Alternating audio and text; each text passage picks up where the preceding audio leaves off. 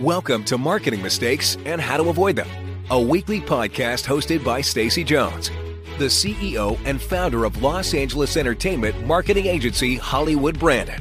Join Stacy and learn from her 20 years of experience as she shares top-notch advice on marketing best practices for brands and walks you through how to leverage entertainment content and influencer partnerships to increase your brand's overall consumer engagement and most importantly, your sales. And now, here's your host, Stacy Jones.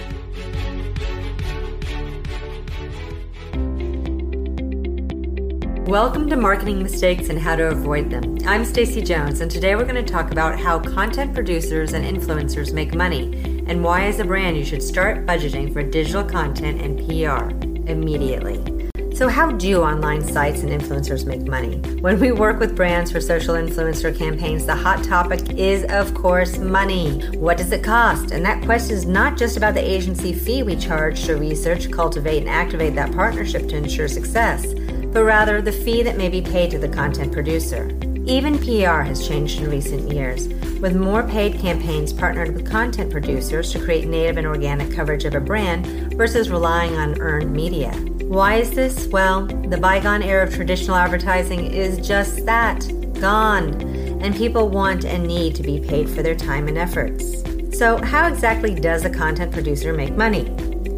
Unless it's just a part time hobby, most content platforms and producers are there to make a profit, and there are a few ways that they can be successful at doing so, some which work better than others. There are hard costs overall to producing content and the producer's time is just a scratch on the surface of some of those hard costs. Blogs and publishing sites have to pay money for software, hosting fees, plugins to make their sites better, clear imagery that, unless they create their own, they have to borrow or you know, buy from someone else, cameras, editing software, and the list just goes on. And in the old days, this was very simple.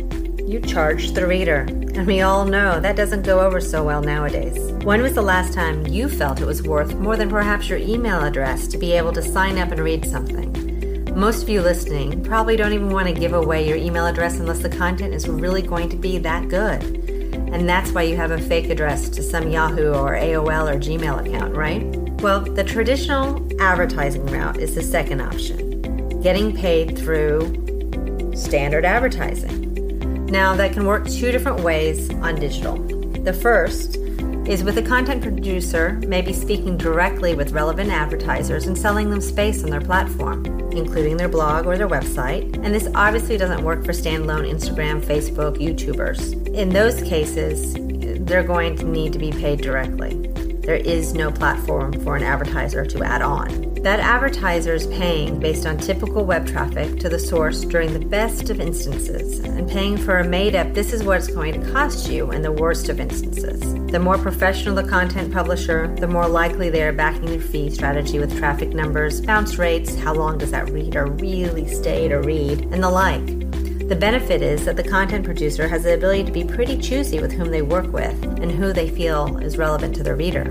Or what happens more and more, the content producer signs up and is working with Google or another ad platform and having that wild, wild internet platform choose what brands to plug into those ad spots. In this instance, while specific categories can be barred by the content producer, they aren't able to be able to approve what brands are actually being shown, nor what that ad content might look like. But they stand a chance to make some great money if their website traffic remains strong which it won't if the ad turns off readers.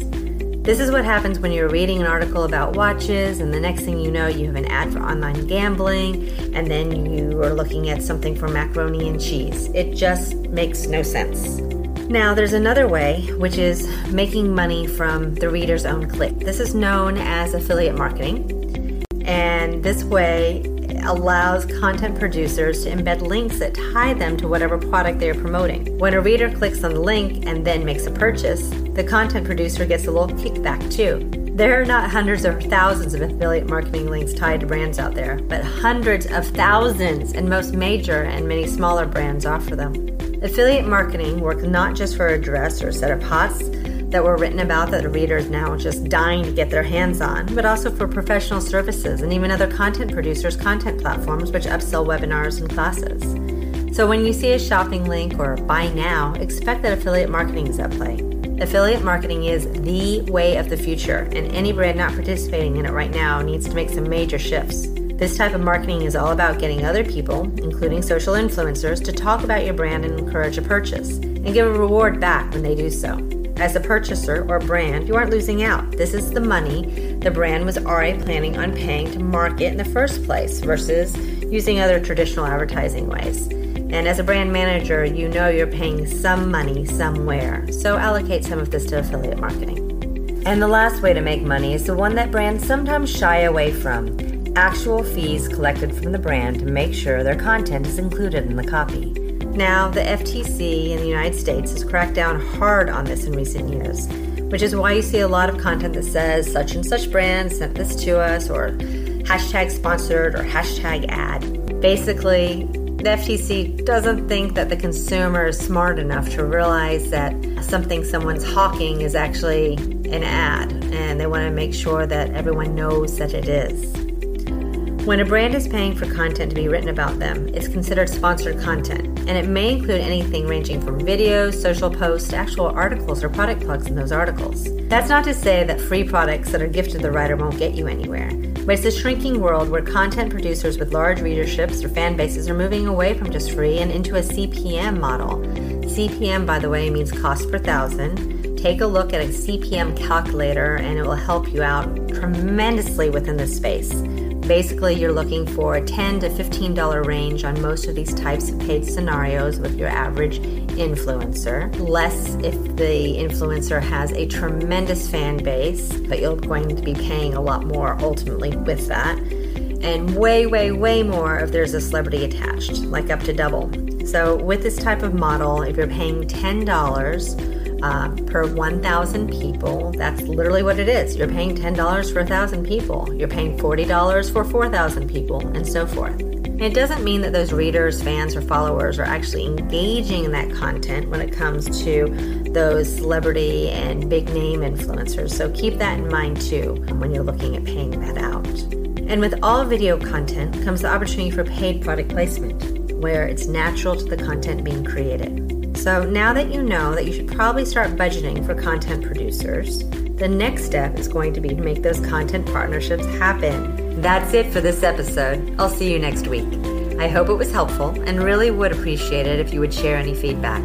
And as always, if you need a little or a lot of help, my agency, Hollywood Branded, is here to lend a hand.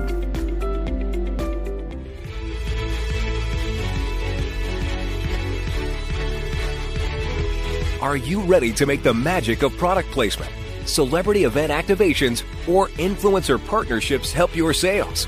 Visit HollywoodBranded.com to gain access to free content to learn which key tactics best fit your brand. You'll find surveys, webinars, daily blogs, ebooks, and guides, all created to make sure you have access to the best possible marketing practices. Don't forget to join Stacy Jones for our next podcast conversation about marketing mistakes and how to avoid them. Let's make that entertainment marketing magic happen for you.